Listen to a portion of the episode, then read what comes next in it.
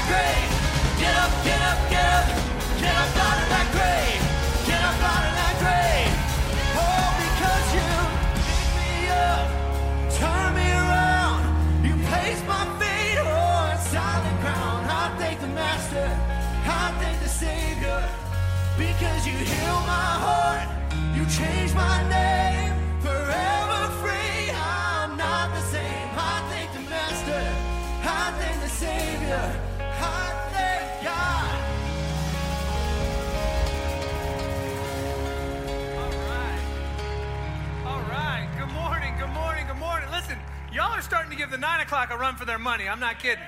I told them this morning, I was like, y'all are the hype crowd, but y'all are kind of, you're stepping up your game. Good morning. Good morning. Welcome. Glad you guys are here. Hopefully, you guys had an awesome Thanksgiving. Um, we had great food, great fun, some family, uh, something that sort of looked like football, but not as much. But then we got to Saturday, right? Saturday was a good game. It was a good day. Any Michigan fans in here? Okay, U of M, all right, nice. Any Ohio State fans in here? Careful, careful, careful. You heard the first cheer. Some Sparty fans, they won, right? Yeah, it was a good week. It was a good week. Listen, uh, and now it's officially time we can listen to Christmas music. So that's exciting. It says in the Bible that post Thanksgiving it's totally permissible. So um, I'm excited about that. We've been jamming out to that. But if you haven't noticed, Christmas is here at Kensington. We are really, really excited um, about that. Uh, we are launching a brand new series that we're calling our Advent series that we're going to spend the next several weeks in leading up to Christmas. And so you're here for week one, and so that's exciting. It'll sort of set you up for the rest of the journey that we're going to take together. I do want to remind you that this Wednesday night, we have our tree lighting service, which I am so excited about. I've seen pictures, I've heard stories, and this year I finally get to be a part of it, and so I'm super pumped. This Wednesday, it's an outside event. Did you hear that? Outside event. So come bundled up. We're going to have some fire pits out there, some s'mores stuff, some hot chocolate. We're going to sing some carols together, and we're going to light the trees and bring in the Christmas season here at Kensington. So that's this Wednesday night. Be here. It's going to be absolutely incredible. Hopefully, I, I just have one more question. How many of you are part of the Facebook group for Lake Orion, the Kensington Lake Orion Facebook group? Okay. The rest of you who didn't raise your hand, take a second and join that group because I'm not kidding you. This past week, some people shared pictures of their Advent kits that they did out in the lobby, and I'm pretty sure the creator of Hallmark goes to this church. I mean, some of those plates looked absolutely phenomenal. I mean, it was awesome. But if you're not part of the Facebook group, make sure you join that. You can hang out. We can talk about plates, talk about football, talk about all the events coming up. It's a great way to kind of connect with this community throughout the week, so make sure you do that. Another way we're going to do that is right now. I'm going to have all of you guys stand up. I want you to crisscross the auditorium, shake somebody's hand, hug somebody's neck, give a fist bump, play a quick game of rock, paper, scissors, whatever you need to do. But welcome somebody this morning, we'll be back with some Christmas carols.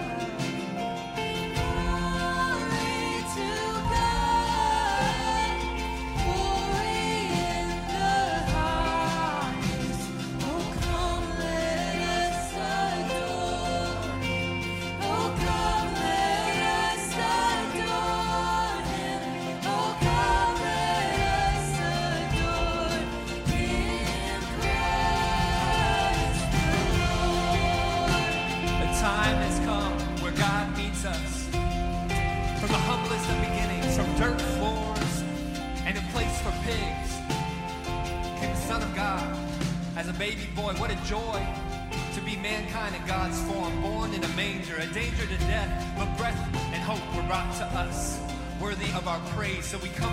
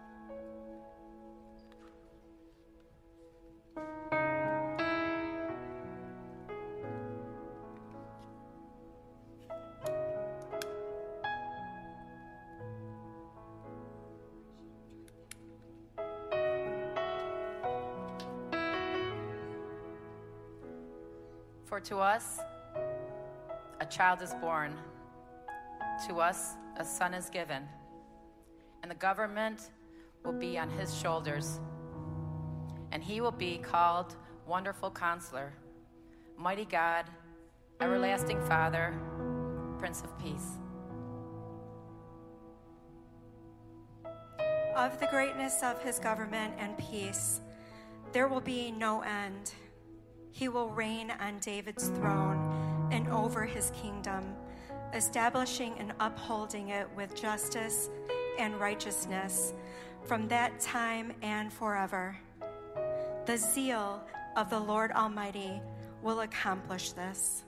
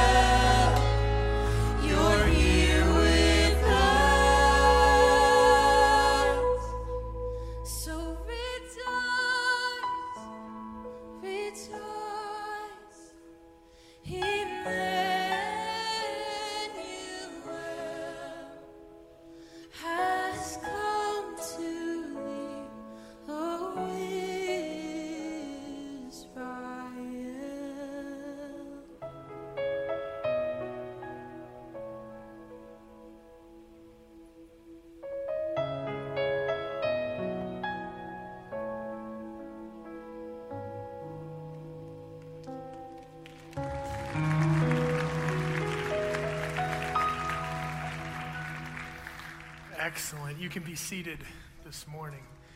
I love the Christmas songs, man. They're just so full of theology and, and just, and they're such a beautiful, beautiful thing to share, especially with our faith community. And so we are launching a new series this morning that we're calling Advent. And we're going to be in this series all- from now through the end of the year, through Christmas and all of that. And so we're going to look at different themes each week. And so we're going to cover hope and peace and joy and love. And then on Christmas, we're going to come to the final candle, which I'll explain these candles here in a minute. We're going to come to the final candle, which is that of light and purity and Jesus. And so this is going to be a really cool series that we're going to uh, get to share together. And so before we jump into that, let me go ahead and pray, and then I'll unpack hope a little bit for us this morning. So let's pray together. God, I thank you so much for today. I thank you so much for what you're doing in this room and for what you're doing in those of us who are joining online. I pray this morning that we would begin to prepare ourselves even now for what you want to do in our hearts and in our lives. God, I pray that you would soften our hearts and that you would open our minds, that you'd make us receptive to what you have for us today, and that we would leave this place encouraged, challenged, and changed. God, we love you. In Jesus' name. Everybody said? Amen. Amen. Amen. Awesome. So, Advent.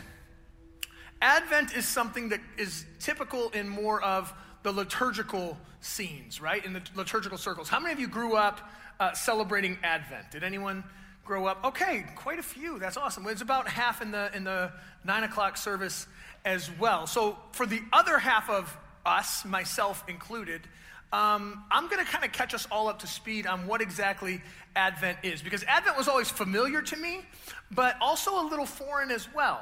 Advent fell into the realm of understanding for me, much like Ash Wednesday or Fat Tuesday or Lent and then Advent. Those were all like kind of things to me that I knew existed, but I didn't really know. Like, I grew up over on the east side, I grew up in Grosse Pointe, and so it was a very heavily Catholic area.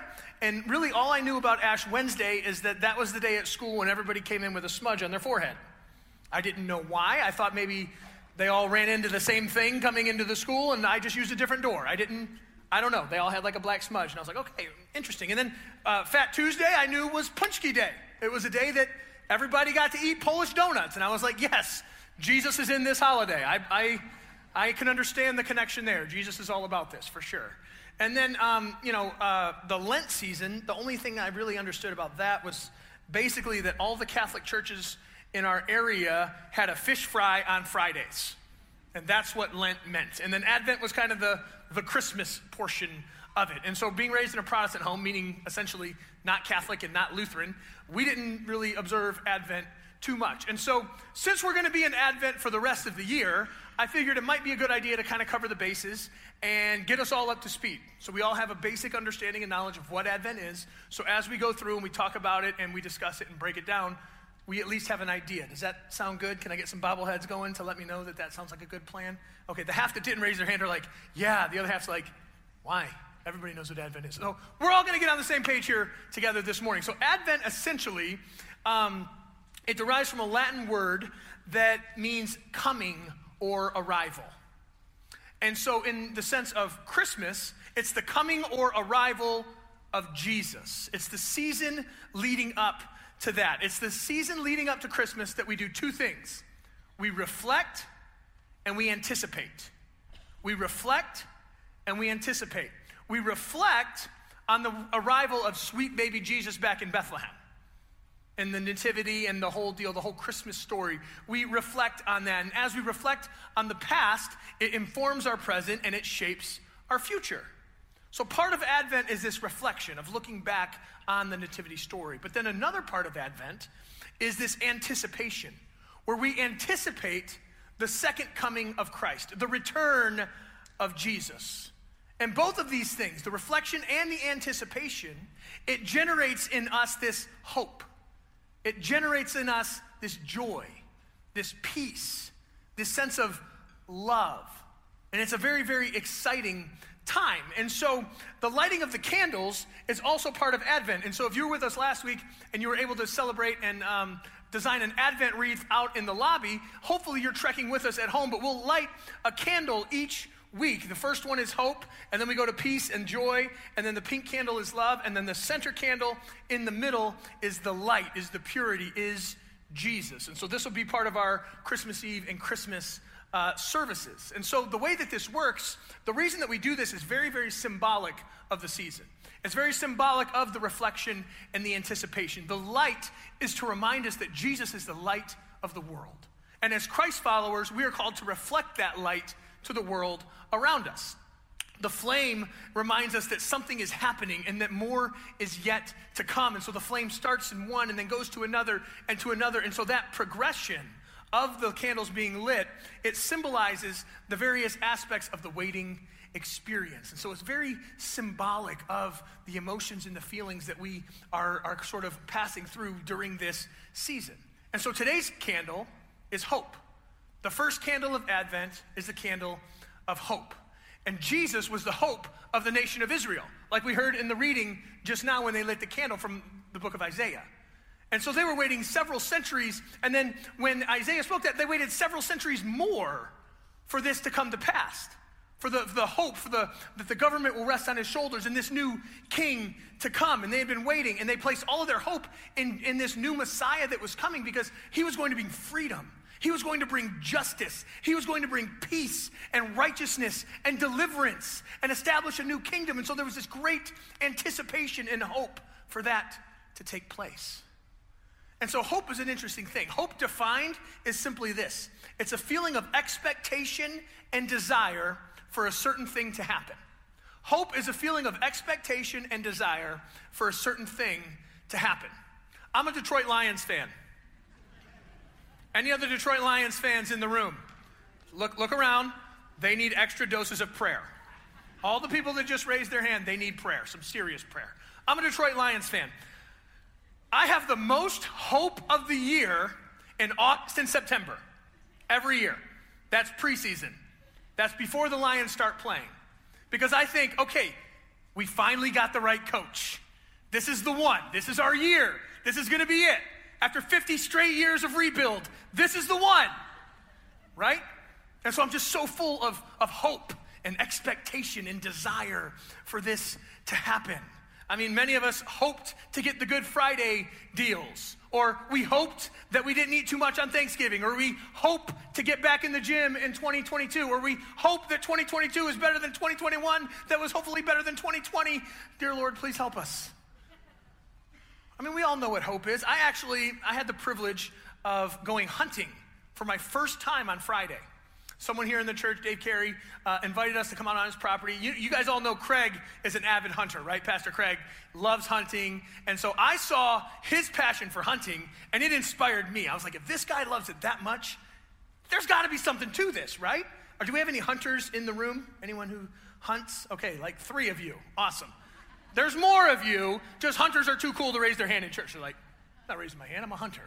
But anyway, sorry. I went hunting for the first time on Friday. And I got all bundled up and got in my deer blind, and, and it was not warm at all. I literally felt like my face was going to freeze off of my body and just fall off right there in the deer blind. I'm sitting there freezing, and I'm, I'm, I'm sitting there, I'm thinking, why do people do this? What, what is it about this that is so awesome? Like, I just, I don't get it. But then I got thinking, I thought, oh my gosh, you know what it is? You're not hunting, you're hoping. You're literally sitting there hoping. You have an expectation and a desire. You're hoping a deer walks out. You're hoping to see something. You're hoping to get a meat full, of, a, a freezer full of meat, right? That, that, that's what you're hoping for. And so I was sitting there and I was hoping and hoping and hoping, and I'd hear an acorn fall and I'd be like, deer! And it was just an acorn. And then I'd be sitting there hoping, hoping, hoping. And I'd hear noise and I'd be like, deer! And it was a squirrel. And I'd hear a twig break and it would think, deer! And no, it was a squirrel. And so I did not even, I mean, I sat out there probably three hours, you know, freezing to death, and I didn't even get one deer. I got two on my first time ever. Come on now. I'm retired, by the way. I've hit my pinnacle, two deer, one day. I'm done. I accomplished it. I am the great hunter. You can call me Sam the Great Hunter from this moment forward, okay? But I, I got it. I understand why it's hope. You're sitting there just hoping the entire time. Hope is an important aspect of who we are as people. Hope is an, a vital part of the human experience. It really is. I mean, we experience hope the first time we walk in to our brand new house. We're full of hope. The first time we hold a newborn baby, we're full of hope. We hope that we get the job. We hope that that newborn baby turns out okay and all the ones following. We hope that they turn out okay. We hope that it's not cancer. We hope that everything turns out all right. Hope is a part of the human condition, it's a part of the human experience. Humans are hopers. We love to hope, but we also we need hope. We need hope because here's the deal, guys. Hope feeds our soul. Think about it. If you had everything you ever wanted and everything you ever needed and all your dreams and desires and hopes were fulfilled, there would be no reason for hope. And at first you think, man, yeah, that would be awesome. But then you see people in life who have that. We wonder, how do those famous people fall apart like that? How does their entire life unravel when they seemingly have everything? See, you can live months potentially without food. You can live maybe a week, two weeks without water. You can live a, a- a few series of seconds without air. But you can't live this life without hope. You can't live without hope. It feeds the soul. Hope moves us. Hope inspires us. Hope guides us. Hope essentially keeps our soul alive. And we see hope all throughout Scripture in the way that God interacts with humanity, the way that humanity interacts with God, the way that humanity interacts with other humanity. There is hope laced all throughout. And God has communicated differently with all of humanity throughout the progression of the Bible. If you open up the scriptures at the very beginning, you see God walking and talking with Adam and Eve in the garden. And then you progress a little further and you see God begin to speak through Abraham and through Noah. He speaks to them through visions and dreams. And then you get to Moses and he speaks to Moses through an audible voice through a burning bush. And then you see the people of Israel and their communication with God and how that all goes down. God speaks to them through judges and through prophets. And these people become the mouthpiece of God and then Jesus. Creator enters creation. Jesus shows up on the scene. It says the word became flesh. Jesus becomes the voice of God, the Logos. Jesus becomes that, and that's how we hear the voice of God. And then, post Jesus, like we talked about a few weeks ago, we get the Holy Spirit. You know, the Holy Spirit falls in Acts chapter 2, and then we have that empowerment of the Holy Spirit. And that's how God interacts and relates with humanity in the here and now. That's the series, that's the season of history that we find ourselves in. We communicate to God through the empowerment and activity of the Holy Spirit. Now imagine for a moment that the Holy Spirit completely exits the situation. Imagine for a second that the Holy Spirit exits the scene. Well, what do we know about the Holy Spirit? What's the fruit of the Spirit? How do we know that the Holy Spirit is evident and around in our lives? Galatians chapter 5, verse 22 and 23. It says, But the fruit of the Spirit is love, joy, peace, patience, kindness, goodness, faithfulness, gentleness, and self control. That's how we know the Holy Spirit is active. That's the evidence that the Holy Spirit is around. So imagine the Holy Spirit goes away. No more love. No more joy. No more peace. No more patience. No more kindness. No more goodness. No more faithfulness. No more gentleness. No more self control. Gone. Imagine the void that that would leave inside of us. Imagine how terrible that would be. Imagine how much we would long for that to return. How much anticipation we would have for God to come back into the equation, for God to open lines of communication with us once again. You see, that's where the people of God found themselves between the Old Testament and the New Testament. I joked a few weeks ago about that blank page in the Bible that it was like a manufacturer's mistake. It's not, it's intentional. That blank piece of paper between the Old Testament and the New Testament after Malachi, before Matthew, that piece of paper represents 400 years. It's called the intertestamental period. That represents 400 years where God was silent on the line. We have no record of communication with God for 400 years. Think about that. Our country hasn't even been around for 400 years. We're talking generations and generations and generations of people where God was silent. Silent on the line. They had the dial tone. You guys remember what a dial tone is? Remember that? Eh. Anybody born in like mid 90s is like, what? Huh? They had the dial tone for 400 years. And so you can imagine the anticipation. You can imagine the void because they heard the things like they just read. He will come, the government will be on his shoulders, and he's going to unite the people, and it's going to be peace and justice and freedom and liberation and a new kingdom. And they're like, yeah!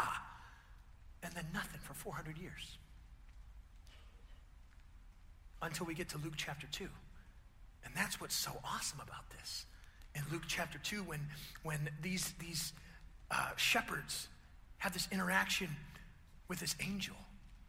So now that you have the stage set and you know what they're feeling, what they're vibing, what, what's going on in them, what's going on in their people, think about it. Their great great grandparents were like, He's coming. A new king is coming. They didn't see anything. The, the great the great great grandparents, it's coming. It, nothing. Great grandparents, it's coming. It's coming. Nothing. Grandparents, your parents, and now here you are. It's coming. This king is coming. It's going to happen. We have the prophecies, we have all the things. It's going to happen. And if you have your Bibles, you can turn with me to Luke chapter 2. I'm going to be starting in verse 8. Luke chapter 2, starting in verse 8. This is what you're feeling. This is the, the height of the expectation The excitement had to have been contagious when this happens. The anticipation overwhelming, the expectation just absolutely abounding. In Luke chapter 2, verse 8, it says this And there were shepherds living out in the fields nearby, keeping watch over their flocks at night. An angel of the Lord appeared to them, and the glory of the Lord shone around them, and they were terrified. Think about it. You're out in the fields with your sheep and your homies, and you're hanging out, and then boom, an angel. And when this happens, you have to think they're going, oh my gosh, this is what my great great grandparents and my great grandparents and my grandparents and my parents. Wait, th- guys, you think this is it? Do you think this is really happening right now? But the angel said to them, Do not be afraid. I bring you good news of great joy that will be for all the people. This is where they go, Yeah, guys, this is it. This is it. Holy crap. Am I allowed to say that? Holy cow, I'll say that. Holy cow. Gosh, Craig goes away and I say that. That is just not good. There's cameras everywhere. Okay, let's keep moving. Oof. Hopefully, your kids are utilizing our kids' church. All right. Verse 11, focus, Sam. Today, in the town of David, a Savior has been born to you. He is Christ the Lord. This will be a sign to you. You will find a baby wrapped in clothes and lying in a manger.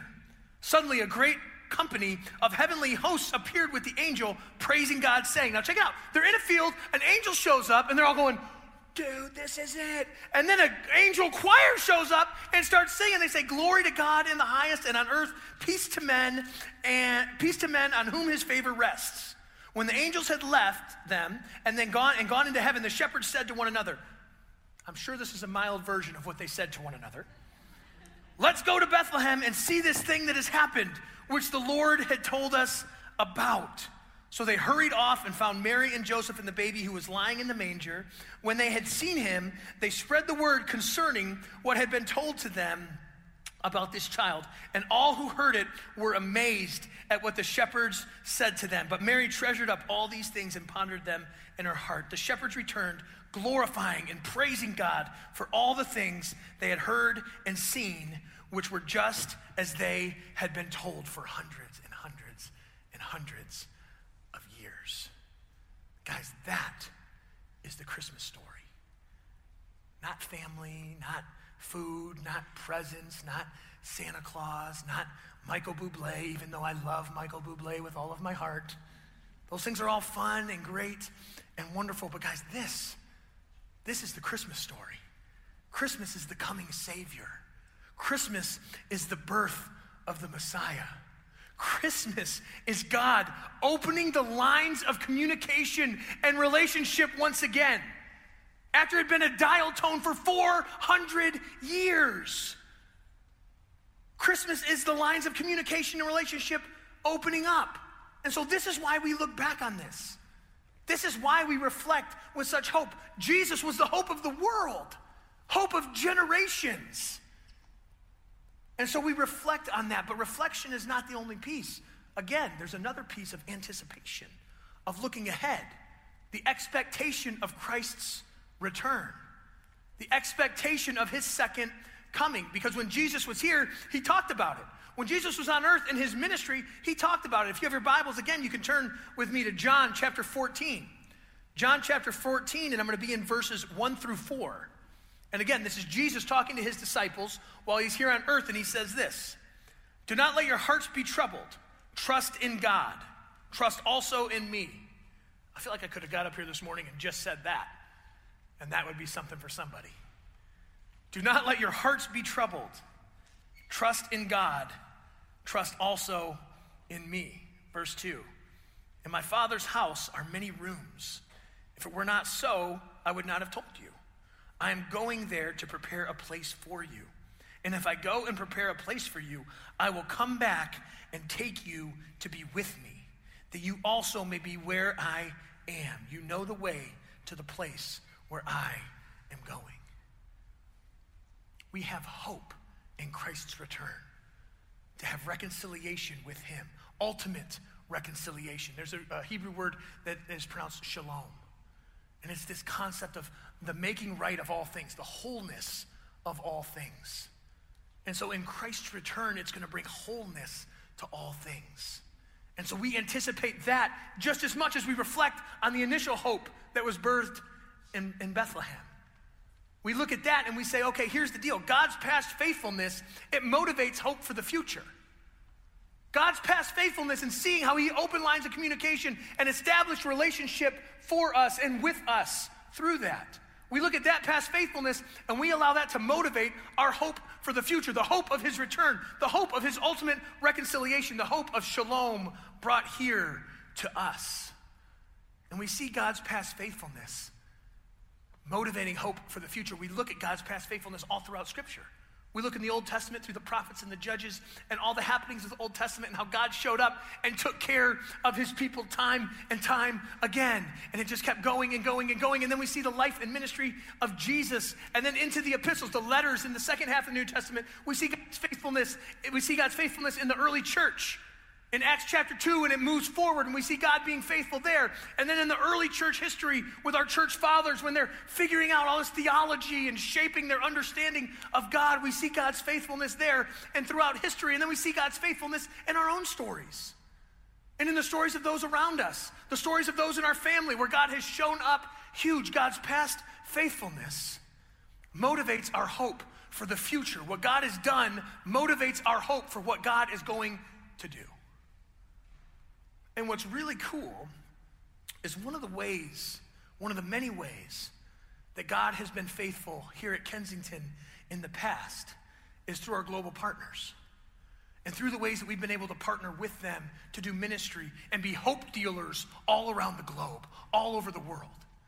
And so, over the fast, past couple of weeks, we've taken a moment during each service and watched a video of a different global partner that Kensington is able to partner with in ministry and to bring hope to the world around us.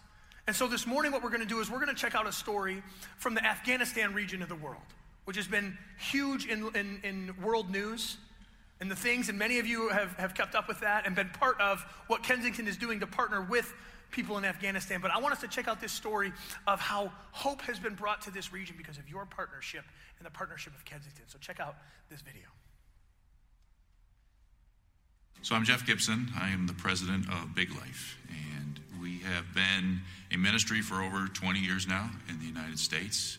And the, the ministry and its name really got started from a question in a book that was talking about the 1040 window and the vast amount of lostness in this area of the world where two out of every three people live, and yet uh, most people have never even heard the name of Jesus Christ. But the question was posed Are you leading a little life in your own little world? Or are you willing to lead a big life with a big kingdom impact? The mission of Big Life is to empower believers worldwide to reach and disciple their own people for Jesus Christ. In about 2008, 2009, we started in Central Asia. The Lord actually provided a, uh, a jihadist who was on his way uh, to fight jihad in Afghanistan one day. He had stopped on the side of the road to grab a cup of tea in a tea stall, which is really just you know a small little hut and a, and a bench on a dusty road. And he was sipping his cup of tea, and in his words, he said he looked down at his feet, and there was some some paper that was swirling down at his feet, and he felt like there was like a light shining on this paper. And the words that's, that were written on the paper are, "Blessed are the peacemakers, blessed are the poor in spirit."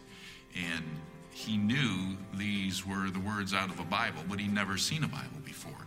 But the Lord so convicted his heart that he did not continue on his trip that, that time to jihad. He turned around, he goes back home. And for the next two years, he was seeking out who wrote these words, who said these words. And he finally was put in, in touch, the Lord provided a way uh, for someone to share the gospel of Jesus Christ, and he became a believer. And um, we were contacted back in the United States. Our, our founder, John Harriman, went over there and met with this, this person. He said, the, the Lord has told me that I should go back into the extremists, the Taliban region, and reach people for Jesus Christ.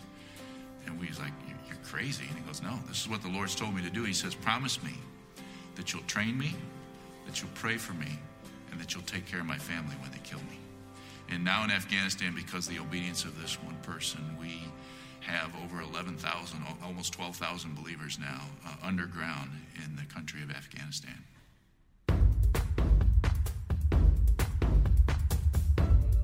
what I always love about our indigenous leaders in these areas is they don't view the Muslims as their enemy. They say they just don't know truth yet. We didn't know truth, and that's how we acted before we knew truth. So now we need to reach these brothers and sisters and let them know who the who the gospel truth is, which is Jesus Christ. A Muslim is taught that you can't read the Bible because the Jews and Christians have corrupted it and it can't be trusted. So even though they're told we should read it, they're also told verbally, don't read it, it's been corrupted. But what our leaders will look for when they find these people who are hungry, who might want to read the Bible, and they say, oh, I can't because it's corrupted, they say, what if I had an uncorrupted version because I do, and I can give it to you? And uh, the Bibles are actually the number one request we have had on the field in Central Asia for the last eight years. Every year our Bible budget goes up. There was one year we actually distributed over 100,000 Bibles, but we've been averaging between 70 and 85,000 Bibles per year. And we've seen so many Muslims come to faith because they, they read these Bibles, usually in secret.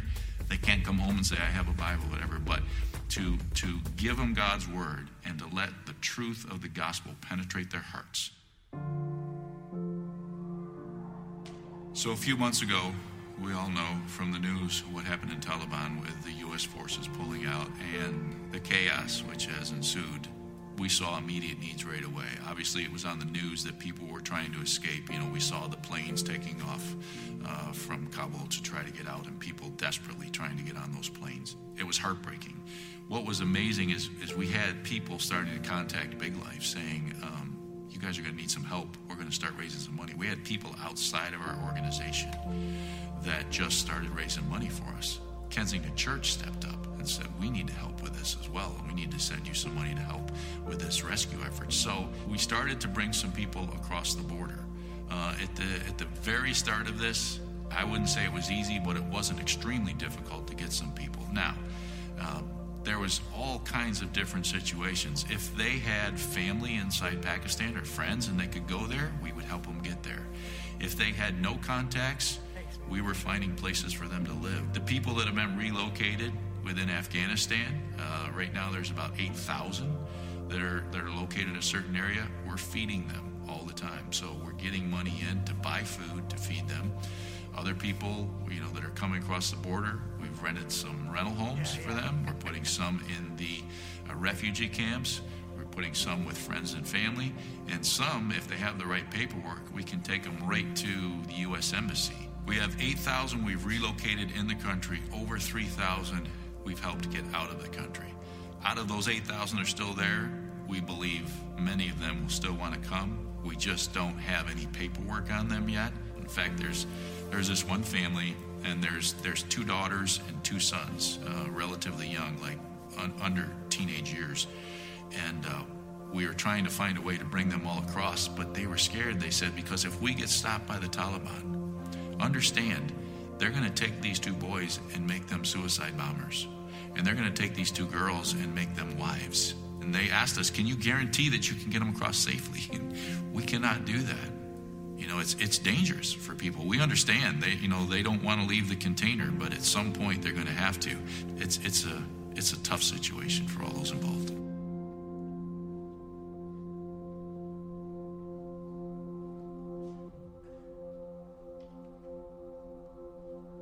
in the morning before work, I like to go out on my patio, especially in the summer, and uh, read the Bible. As I was reading, uh, my phone was beeping and, and kind of going nuts, and I clicked on it and, and saw tweets and everything about the Afghan refugees trying to get out of Afghanistan. And that really stuck with me. And at the same time, kind of stirring was uh, a feeling like I need to be more active um, in my faith.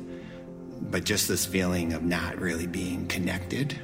I just said uh, a quick prayer God, if, if you want me to get involved in this, just really make it obvious. That, well, I'm going to look up what um, charities are involved with this. Found a um, Lutheran charity on the East Coast, and, and from there I saw that they were connected with um, Samaritas here in Michigan. Talked to the receptionist there, and they connected me with uh, Kelly Dobner. She explained to me that a lot of um, refugees were, were coming to the Detroit area, and that Samaritas was one of the leading agencies. And I thought, well, maybe I can tell my church about this. Maybe I can tell some of my friends, my, some of my networks.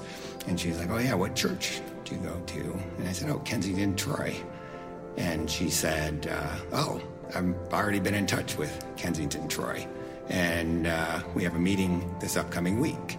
And to me, um, that was kind of the handle across the head like yes you're you're this is something you you should be um, involved with our team itself has 22 volunteers but i know uh, kensington as a whole has uh, over 150 so the response has been uh, way more than we ever ever imagined we're excited and anxious and kind of feeling like we're in over our heads a little bit but also um, really I'm excited to see what God has planned.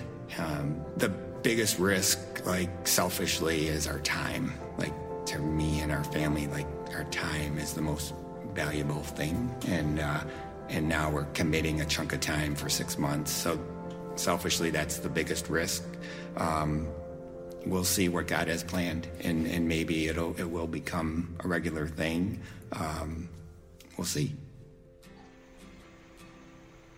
Whenever I ask them, you know, what message do you want me to take back? They always say, please thank everyone. Please thank them from the bottom of my heart because we know they're praying and we know that we can continue to do what we're doing because of what they're doing. They are still hearing and seeing believers in the northern area still being slaughtered. Uh, so that's happened. Uh, we have lost four leaders in this operation that have been killed by the Taliban, and there was a complete family of 10 uh, that were crossing one time, and they were all killed. This situation is going to go on for some time to come. Uh, we're planning uh, for a couple years down the road for as far as relocating people. This is still a desperate problem over there. We ask you to keep it at the forefront of your mind. Keep praying for these people. Pray for our leaders who are out truly risking their lives to bring people they don't even know sometimes across the border because their safety day by day is always in question and, and the situation can change at a moment's notice. It oftentimes does.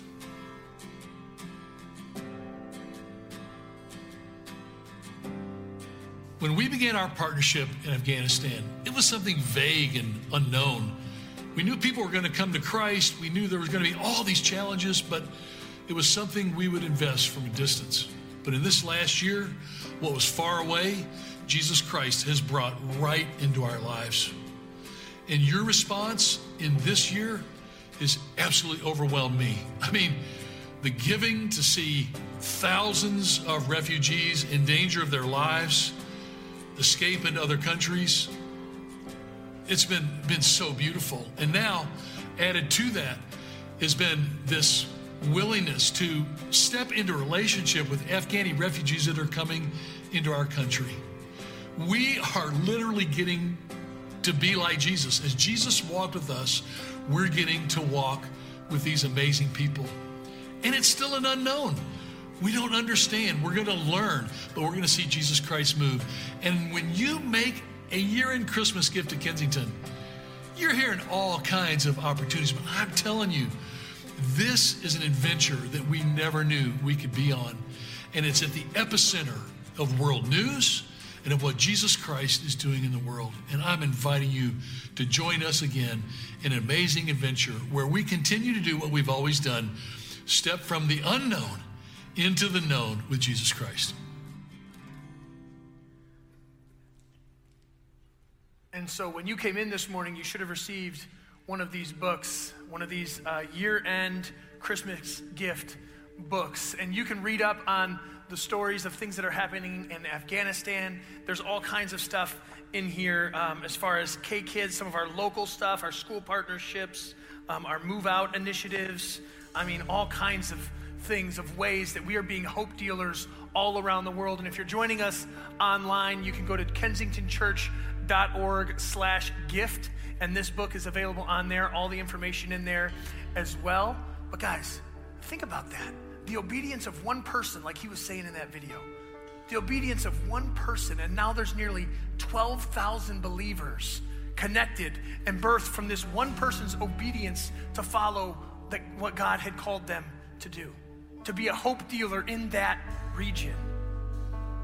And so we have the opportunity, the privilege here at Kensington to partner with organizations like that and others that are found in here, where we can be hope dealers all across the globe. It's bigger than Lake Orion or Troy or Clinton Township or wherever we have campuses. It's bigger than Metro Detroit. We get to be the hands and feet of Jesus all over the world. And that's only made possible by your partnership. And so you'll notice in the back of this thing, there's an envelope that's pretty self explanatory. If you want to give a year end Christmas gift to Kensington, it goes to operate and to fund things like that. To fund our local partnerships, our regional partnerships, and our global partnerships. God's been doing some awesome, awesome stuff through that. And like we said, God's past faithfulness is what motivates our hope for the future. God's past faithfulness to see that one person's obedience can lead to 12,000. And that's God's faithfulness. But what kind of hope does that inspire us moving forward in the Afghanistan region? And in Kenya and in India and in all these other places that we've shared these stories. It's exciting to be a part of what God can do and what God wants to do in, through, and around us and our generosity. And so maybe you're in here this morning and you walked in, and the reality is you need hope. You walked in and you felt like you were facing some seemingly hopeless situations. Maybe it's at your job, things are not going the way you thought they were, seemingly a dead end, and it's seemingly a hopeless situation. I want to challenge and encourage you to seek Jesus, Maybe it's in your family circumstances. Maybe this past week wasn't full of all rainbows, unicorns, and butterflies. Maybe your, your family situation's a little more splintered, a little more fractured, maybe a little more broken. Maybe it's seemingly hopeless. My challenge and my encouragement to you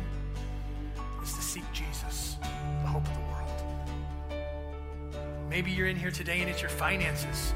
You hear this, you see this, you see videos like that, and you're like, Sam, dude, I'm barely above water.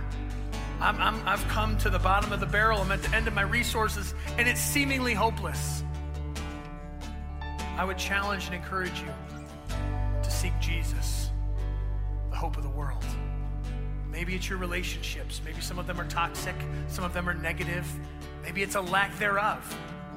You're lonely, you feel alone, and it's seemingly hopeless. I want to challenge and encourage you to seek Jesus. Maybe for you, it's life in general, and you walked in and you're like, dude, I'm at the end of my rope. My face is barely above water. I don't know how to move forward, if I can move forward, and it's seemingly hopeless. If that's you this morning, my challenge and my encouragement seek Jesus, the hope of the world. Maybe you're in here this morning and you need to take a few minutes and just reflect on God's past faithfulness. Maybe you need to spend a few moments recognizing and realizing, do some introspection and saying, where has God showed up for me in the past? How has God showed up in my story? How has God showed up in the story of my family? How has God showed up in my community? How has God showed up in the past? And allow that, take that, harness that, leverage that, and use it to motivate your hope for the future. Maybe you're in here this morning and you are in a position where you're like, you know what? I need, I need to invest in the hope of others. That's something that I can be a part of. You watch that video and you're like, yes, that's something I can do. I want to invest in the hope of others all around the world. And so maybe you take this book home and you dig in, or you go online and you dig in and you say, This is where I want to invest my hope. This is where I want to be the hands and feet of Jesus. This is how I want to be a hope dealer moving forward. But this whole Advent season is a time of reflection and a time of anticipation, reflecting on the hope of the world that came to us in the Nativity in Bethlehem, but then anticipating the hope of the world in Jesus and using God's past faithfulness motivate our hope for the future. Let's pray together. God, I thank you so much for this morning. I thank you so much for what you're doing for those in this room and those joining us online.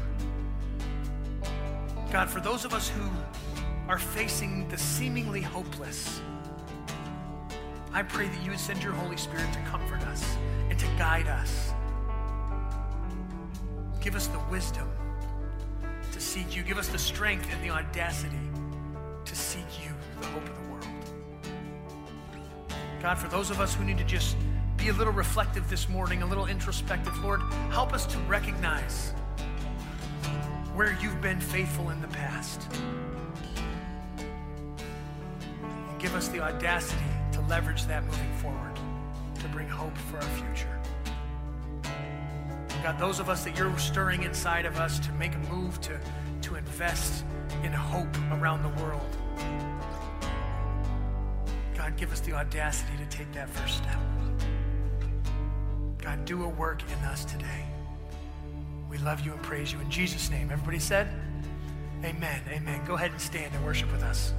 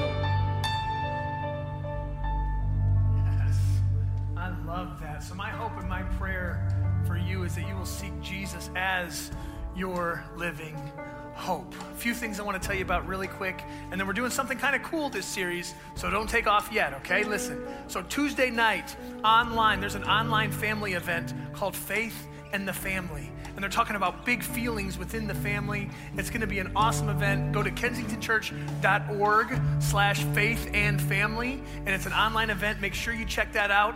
Also, we have an in-person gathering this Wednesday night, December 1st. Remember I told you about this a few weeks ago? This is huge, guys. It's our family tree lighting outdoor service. Operative word, outdoor service. Make sure that you dress warm. We're going to have fire pits and s'mores and hot cocoa. We're going to sing some carols together. We're going to light the trees on the property. And it is go- not on fire with Christmas lights, okay? It's not that kind of rager, but it's to be awesome, I promise, okay? We'll be here Wednesday night. Make sure you join us for that. Now, for this season, since we're taking the more liturgical bend on things, we're to do something a little different. We're going to sing the chorus of a carol the same carol at the end of each week, almost as like it's, it's a benediction. Those of you from a more liturgical, that's like, may the Lord bless you and keep you, make his face shine upon, like the whole deal. Obviously, I don't know it, but that's the idea, okay? I'm like, I'm doing this with my hand. Like, what am I, what am I doing right now? I don't know what I'm doing. Um, but so we're going to sing this song together. And then also, if you'd like to give, you know, because of your generosity and your partnership, that's how we're able to do everything. And so the giving options will be up on the screen as well on your way out. But we're going to sing this together. So go ahead and lead us in it.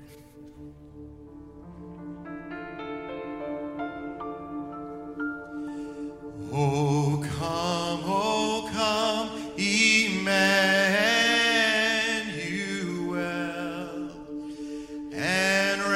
ransom captive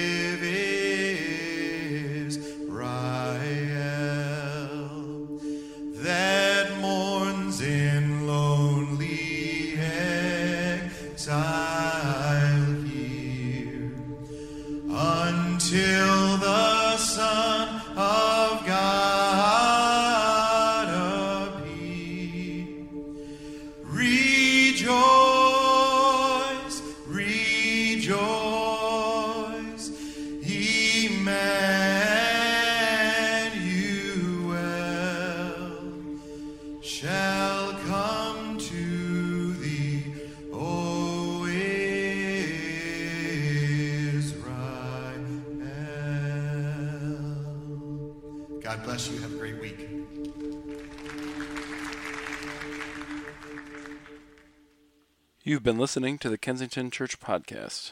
If you've enjoyed this recording, check back weekly for new content. You can find Kensington on Facebook, Instagram, and Twitter, and of course at kensingtonchurch.org.